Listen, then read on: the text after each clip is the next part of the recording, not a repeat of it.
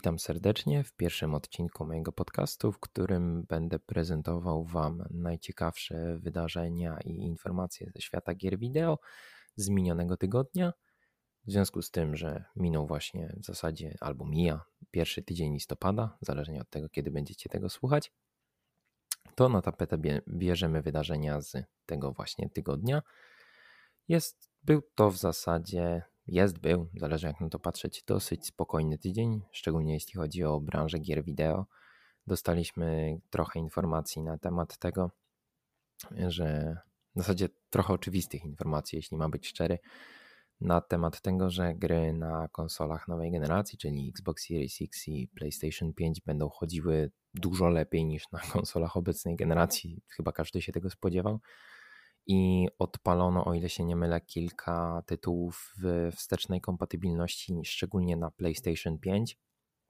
Były to m.in. God of War czy Soulsy, o ile dobrze pamiętam, i wszystkie tam chodziły w 4K i 60 klatkach, więc no, jeżeli ktoś nie ograł jeszcze tych tytułów i będzie je odpalał na PS5, to naprawdę doznania będą sporo lepsze od tych, które mamy teraz dostępne na naszej generacji która dobiega już końca.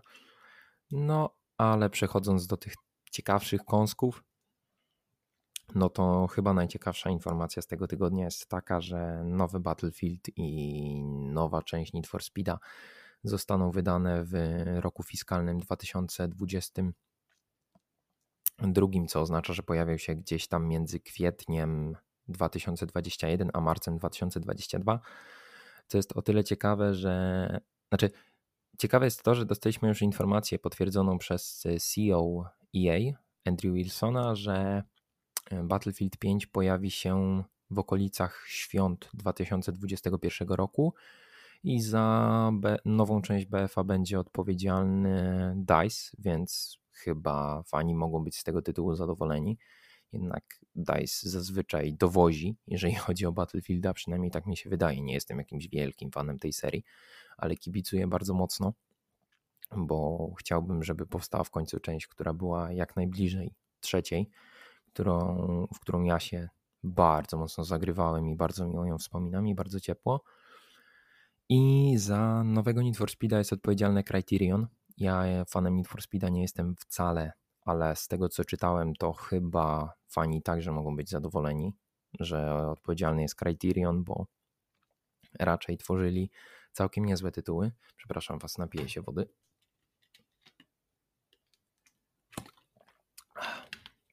O, dobra, super.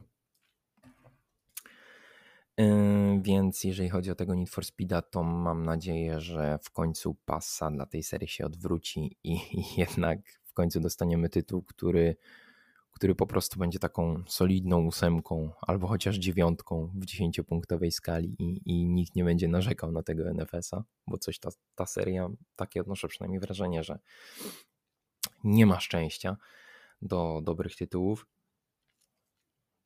Drugi news, który mnie osobiście z tego, z tego tygodnia zainteresował, jest y, nie dotyczy w sumie żadnej gry, a raczej patentu, który wniósł Amazon, a raczej tego, że w końcu im ten patent zaakceptowali, ponieważ jeżeli się nie mylę, to oni wniosek patentowy złożyli już chyba w 2017 roku, ale dopiero teraz y, komisja w Stanach im to przyklepała, że tak powiem.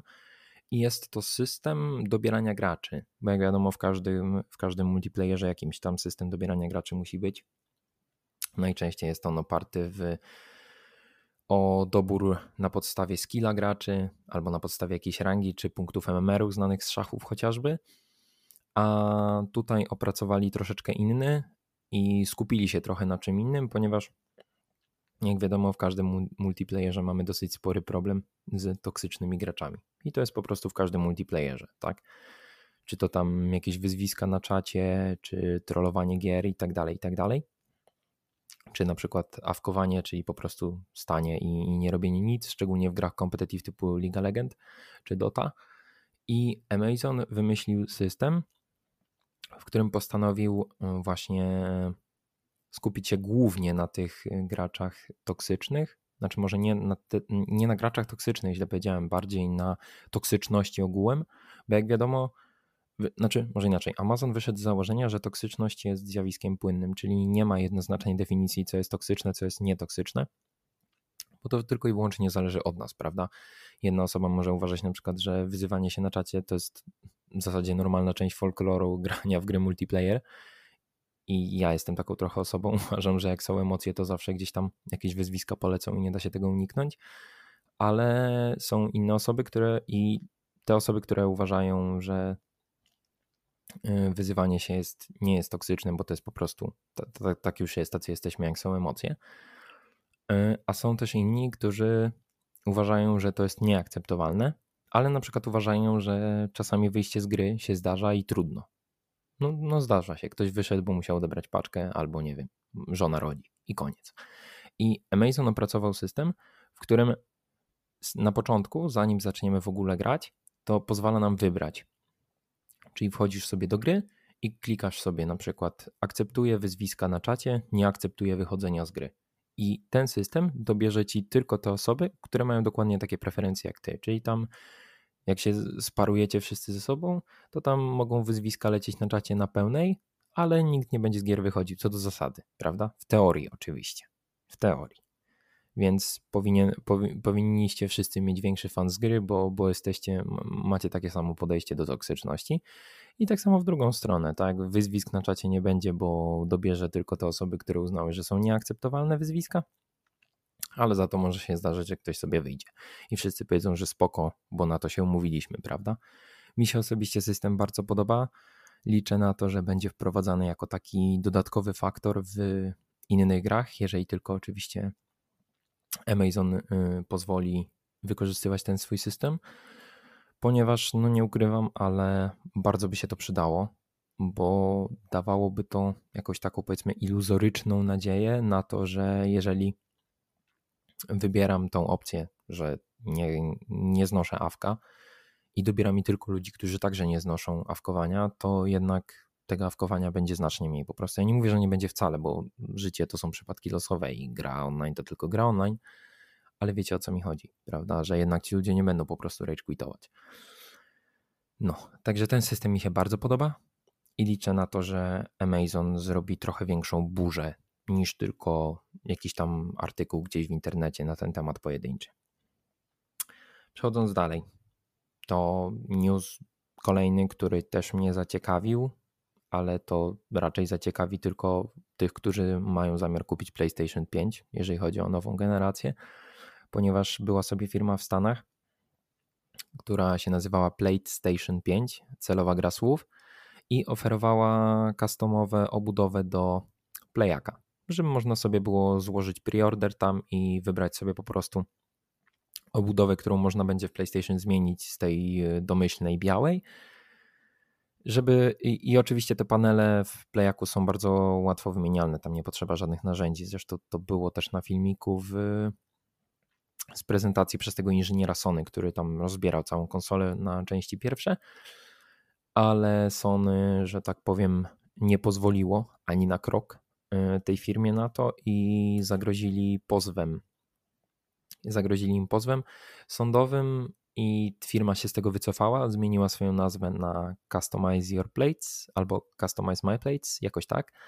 I w tym momencie, z tego co się orientuję, można tam zamówić e, naklejki na obudowy Szczerze, specjalnie mnie to nie dziwi.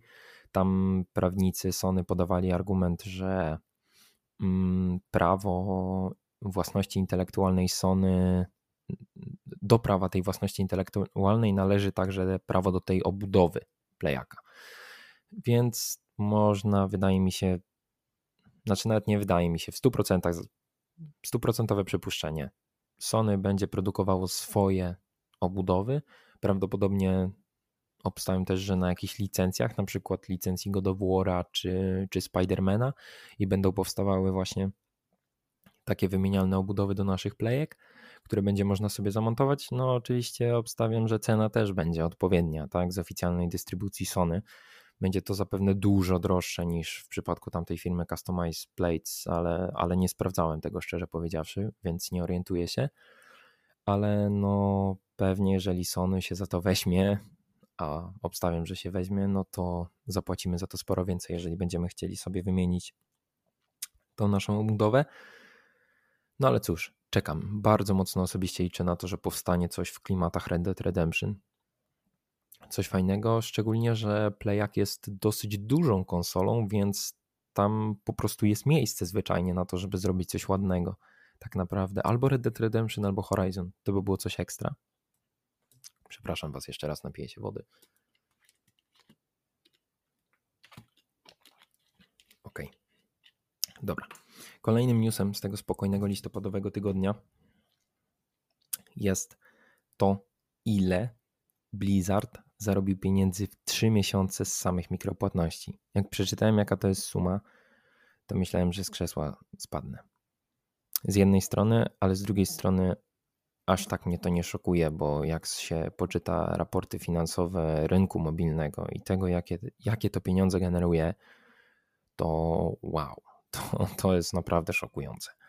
Blizzard w 3 miesiące na samych mikropłatnościach zarobił mi, miliard 200 milionów dolarów. Miliard 200 milionów w 3 miesiące na samych mikropłatnościach. Samiutkich. To jest naprawdę, ta suma jest tak gigantyczna, że witki opadają. To pokazuje, że jak bardzo my, w cudzysłowie oczywiście, bardzo dużym i bardzo mocno ironicznie, prawdziwi gracze, nie zdajemy sobie sprawy z tego, jak gigantyczny potencjał finansowy przede wszystkim jest w rynku mobilnym. Bo dużo jest takich memów, szczególnie na subredditach yy, okołogrowych, że ludzie się mocno nabijają tak, z tych wszystkich osób, które tam sobie pogrywają w gierki tylko na telefonach i się nazywają graczami. Oczywiście mnie to nijak nie interesuje, tak samo jak wojny konsolowe, bo uważam, że niech każdy sobie gra w co chce i w to, na co ma ochotę. I niech nikt, nikt sobie łatek nie przykleja, bo niczemu to nie służy. Ale trzeba przyznać, że jeżeli chodzi o stricte taki aspekt finansowy, to rynek mobilny tutaj wycina po prostu i generalnie mikropłatnościowy, bo owszem, w grach mamy sporo mikropłatności, szczególnie na przykład blizzardowych typu Hearthstone, który ciągle pomimo popularyzacji tego trybu ustawki, w którym nie trzeba za bardzo kupować pakietów kart, to i tak generuje ogromne dochody i ciągle masa ludzi gra w karciankę, to naprawdę. Po prostu pokazuje to, że w przypadku takich gier jak e, w przypadku takich dużych tytułów AAA, za które musimy zapłacić te 60 dolarów 250 zł, to jednak jesteśmy skłonni się zastanowić. To nie jest tak, że, że kupujemy sobie od buta. Wiadomo też zależnie od możliwości finansowych każdego z nas, ale jednak to nie jest tak, że każdą grę AA, która wychodzi, to sobie kupujemy tak od buta, co nie? Bo jednak ten wydatek 250 zł to, to, to jest jakaś tam kasa już, jest to jakaś kwota, ale jak mamy sobie wydać tam 10 zł na grę mobilną, czy, czy właśnie powiedzmy, nie wiem, dwie dychy na jakieś pakiety kart, czy coś w tym stylu, to, to w ogóle się na tym nie zastanawiamy ze względu na kaliber kwoty.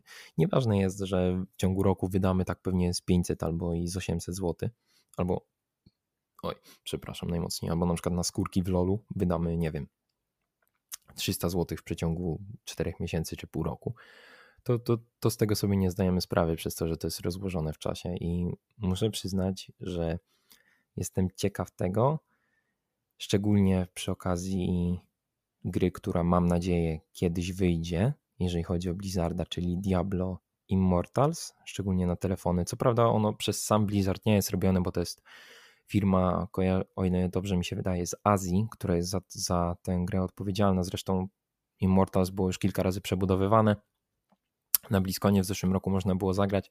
Ludzie dosyć mocno krytykowali Mortalsa za to, że jest y, klonem po prostu takich gier, które, których już jest wiele na, na rynku mobilnym. I jak wyjdzie Immortals tak na pełnej już w 100%, chciałbym przeczytać raport finansowy przed Immortals, szczególnie z rynku azjatyckiego i po Immortals, bo obstawiam, że te 1,2 miliarda to spory udział ma rynek azjatycki. Naprawdę, generalnie ludzie, my z Europy Środkowo-Wschodniej, znaczy nawet nie ze Środkowo-Wschodniej, po prostu z Europy i ze Stanów, nie zdajemy sobie sprawy z tego, jak gigantyczny rynek ogólnie growy, ale szczególnie właśnie mobilny, jest w Azji. To jest po prostu kosmos, jakie tam, jakie tam są generowane pieniądze przez ten rynek. Ale dobra. Koniec o Blizzardzie i ich potężnych pieniądzach. Teraz trochę mniej przyjemna informacja finansowa, tym razem dla Square Enix z tego tygodnia, ponieważ ich giereczka, czyli Avengersy, zaliczyły totalną wtopę finansową. Oni stracili na tej grze, jeżeli to są oczywiście potwierdzone informacje, bo wiadomo, różnie to bywa, bo raczej takich informacji nie za bardzo chce się upubliczniać, ponieważ to wszystko wpływa na ceny akcji i tak dalej, ale jeżeli dobrze, że tak powiem, poszukałem i dobrą informację znalazłem, to Avengersy spowodowały stratę rzędu 63 milionów. Milionów. Naprawdę nie widziałem gameplayów z tej gry, albo tam jakieś urywki dosłownie po kilka sekund. Widziałem reklamy na Twitchu tej gry i szczerze zastanawiam się, jak to jest możliwe, że coś takiego w ogóle powstało. Bo zresztą, może inaczej, jak marketing tej gry pozwolił na to, żeby coś takiego się wydarzyło? Bo szczerze jestem zdania, że w 2020 roku możesz wydać naprawdę przeciętną grę, a i tak sprzedać ją zajebiście samym marketingiem. Naprawdę, takie odnoszę wrażenie, bo jeżeli zrobisz marketing dobry, szczególnie właśnie na jakichś Facebookach, Twitchach, grupach okołogrowych i tak dalej, to się zbiera naprawdę spora grupa ludzi, która, która sama potem nakręca hype wokół tej gry. Naprawdę w 2020 możemy sobie zrobić marketing naprawdę niskim kosztem, bo ludzie po prostu sami się nakręcają, dyskutując o różnych grach, czy to na Facebookach, czy to na Twitterach, czy, czy jakichś subredditach. I o Avengersach naprawdę mam wrażenie, że nie dyskutował nikt nie było w ogóle żadnego hypu nakręconego na tę grę. Przynajmniej ja takie odnoszę wrażenie, bo nie jestem fanem Marvela ani w ogóle superbohaterów, ale nawet obserwuję wszystkie takie profile okołogrowe i tak dalej i nikt naprawdę nie rozmawiał o tej grze, a same materiały z tej gry prezentowały się tak, że w sumie nie wiadomo w ogóle było, czym ten tytuł jest. Co, co on ma sobą reprezentować? Czy to jest gra single player, czy to jest jakiś multi? Potem się gdzieś usłyszałem, że to jest gra usługa, która będzie rozwijana i że jest tam masa mikropłatności i tak naprawdę nie dowiedzieliśmy się nic. Nie żebym był jakąś alfą i omegą rynku growego, bo absolutnie nie jestem. Trochę się interesuję, ale no naprawdę, żeby marketing aż tak zawalił robotę, bo, bo tak jak mówię, przeciętną grę i tak jesteś w stanie sprzedać. jesteś w stanie po prostu w tym roku, bo jeżeli chodzi o liczby, jakie cały rynek growy generuje, to są liczby gigantyczne, więc na spokojnie jesteś w stanie wykręcić sporą sprzedaż nawet średniej gry, jeżeli ją dobrze zareklamujesz, a w przypadku Avengersów to tak naprawdę, nie wiem, mam wrażenie, że wszystko chyba zawiodło tam. Gra po prostu się po całości nie udała. To i tak dobrze, że sprzedali tyle, ile im się udało. Ostatnim newsem z tego tygodnia to jest taki news. Mm, bardziej hermetyczny, ale mam nadzieję, że, że dotarliście do tego momentu i was nie zanudziłem swoim gadaniem. Jest news a propos Respawn Entertainment i tego i, i siódmego sezonu Apex Legends. Wyszedł sobie siódmy sezon 4 listopada do tego Battle Royale od, od Respawnu i EA. No i wszystko fajnie. Wprowadzono sporo nowości, chyba nową legendę trochę zmian i nowy sezon rankingowy standardowo, ale wprowadzono też nowy Battle Pass. Battle Pass to dla tych, co nie wiedzą albo nie grają i się nie interesują, to jest coś takiego, że tam wydajecie sobie 40-50 zł na przykład w Call of Duty czy Apexie i zdobywacie sobie poziomy wykonując różne zadania i tak dalej i, tak, i po prostu grając w grę i za każdy zdobyty poziom dostajecie jakieś tam kosmetyczne rzeczy do gry, czy jakieś skórki, do bohaterów, czy do broni, czy jakieś gadżety, liczniki, nieliczniki, statystyki itd., tak itd. Tak Wiadomo o co chodzi. Takie pierdoły, ale uprzyjemnie, uprzyjemniające rozgrywkę. No i czasami za, na, na, ostatnim poziomie Battle Passa, czy gdzieś tam w połowie jego są jakieś takie fajniejsze rzeczy, żeby dać graczowi cel po prostu, do którego mógłby dążyć w ramach tego Battle Passa. I dużej ilości tytułów, z tego co się orientuję, jest też tak, że jak się kupi ten Battle Pass, to on się po prostu zwraca. Czyli jeżeli na przykład wydasz 10 dolarów na powiedzmy 1000 punktów w jakiejś grze, żeby kupić sobie Battle Passa, to w ramach tego Battle Passa jesteś w stanie zdobyć te 1000 punktów, za które kupiłeś Battle Pass, żeby móc sobie kupić następny. Tak przynajmniej było w Apexie. No, ale wracając do tematu. Apex postanowił zmienić zasady zdobywania poziomów w ramach swojego nowego Battle Passa, bo przez y, od drugiego sezonu do szóstego funkcjonowało to w ten sposób, że wykonywało się różne dzienne zadania, tygodniowe zadania i grało się po prostu i ten progres gdzieś tam sobie leciał i z tego co czytałem wypowiedzi ludzi na subreddicie, to tam grając po kilka gierek dziennie albo czasami nawet mniej, kilka godzin w tygodniu, no niezbyt dużo generalnie, trochę, to dało się spokojnie ukończyć tego Battle Passa bez żadnego problemu. A teraz w tym sezonie zmieniono mocno zasady i żeby zdobyć poziom chyba trzeba było nabić 10, trzeba nabić 10 gwiazdek i to zdobywanie tych gwiazdek jest tak ciężkie i tak czasochłonne, że naprawdę jak ludzie zrobili jakąś tam matematykę, wiadomo jak to, jak to na Reddicie, zaraz wszyscy się zrzucili do kalkulatorów i policzyli, że w poprzednich sezonach, żeby wbić 6 poziomów Battle Passa, trzeba było zdobyć 189 tysięcy punktów expa. Oczywiście, o ile dobrze pamiętam, a żeby zdobyć teraz 6 poziomów, potrzebne jest 300 tysięcy tych punktów. Rozpętała się niesamowita burza. W ciągu 24 godzin na Reddicie powstało tam, nie wiem ile tych postów, ale z 50 co najmniej. Po prostu ludzie cały czas coś nowego wrzucali i przerzucali się tylko argumentami na temat tego Battle Passa i, i, i liczyli sobie tam różne rzeczy, ile to czasu zajmie. No i po 24 godzinach Respawn im odpowiedziało na Twitterze, że obcinają o połowę ten exp potrzebny do zdobycia jednej gwiazdki. Czyli teoretycznie sporo, ale ludzie na Twitterze i tak dalej są wkurzeni, bo nic to w zasadzie nie zmienia. Znaczy, teoretycznie dużo zmienia, bo to jest obcięcie o połowę tej wartości, ale oznacza to de facto dalej niesamowitą ilość grindu, czyli non-stop grania, żeby osiągnąć ten cel w postaci wbicia kolejnego poziomu Battle Passa. Ale to jest taka praktyka, która mi się wydaje że celnie określił jeden z użytkowników, który tam stworzył swojego posta, że to jest celowa zagrywka i wydaje mi się, że coś w tym jest, że to jest po prostu mocno cyniczne na zasadzie takiej, by po prostu w... dać warunki takie graniczne, na początku dosyć oporowe, żeby wszyscy się zdenerwowali, po czym w glorii i chwale po 24 godzinach powiedzieć ok, dobra, słyszymy, słyszymy naszą społeczność, słuchamy was i pyk, obcinamy wam wymagania o połowę, co nie? I w glorii i chwale deweloperzy wjeżdżają i mówią ok, dobra, popsuliśmy, nie, nie taki był nasz zamiar i, i zmieniamy teraz te warunki i pyk, o połowę obcinają. Tylko, że no dalej obcięcie o połowę to jest dalej syf, krótko mówiąc więc jestem ciekaw, czy oczywiście burza dalej trwa na Reddicie. Jeżeli ktoś chce sobie po, poczytać, to trzeba wejść sobie na Reddita i wpisać Apex Legends w wyszukiwarkę i sobie przejrzeć subreddit. Burza oczywiście dalej trwa, dalej ludzie tam mm, powstał nawet jakiś taki gigantyczny wątek y, z deweloperami, gdzie właśnie cały czas ludzie dyskutują tylko w zasadzie na temat tego, tego Battle Passa.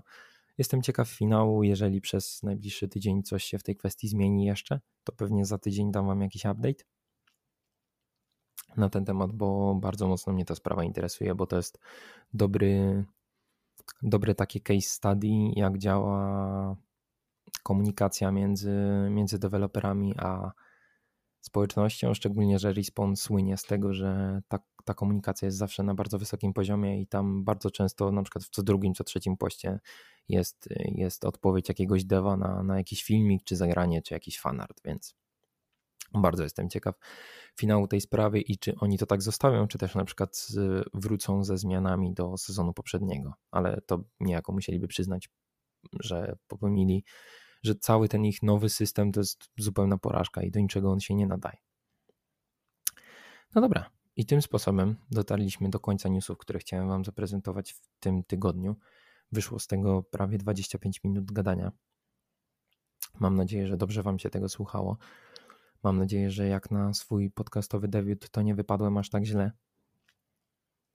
Bardzo mocno na to liczę. Przepraszam za, za wszelkie jakieś tam błędy i niedociągnięcia. Będę starał się być coraz lepszy z każdym kolejnym tygodniem i każdym kolejnym podcastem. No i cóż, życzę Wam wszystkiego dobrego, miłego grania. Jeżeli chcielibyście sobie jeszcze coś więcej poczytać na temat yy, gier, premier, recenzji i tak dalej, to bardzo serdecznie polecam portal gamesguru.org, którego sam jestem redaktorem i zdarza mi się wrzucać tam artykuły na różne tematy. Mamy także swój y, w ramach Games Guru podcast drugi Górnolotni, gdzie nagraliśmy rozmowę z Patrykiem Polewiakiem, jednym z polskich deweloperów, założycielem Polislasha. Także jak macie ochotę, to możecie sobie też bić na ten podcast i posłuchać sobie, co, co ma do powiedzenia ktoś, kto ma, że tak powiem, bardzo szeroki insight z tej branży i wie, co w trawie piszczy, krótko mówiąc. A ja Wam bardzo serdecznie dziękuję. Życzę miłego poniedziałku, miłej niedzieli. Nie wiem, kiedy ten podcast wleci, może miłego wtorku. Nie mam pojęcia, jak długo on się będzie przetwarzał. No i cóż, mam nadzieję, że do usłyszenia za tydzień i wszystkiego dobrego.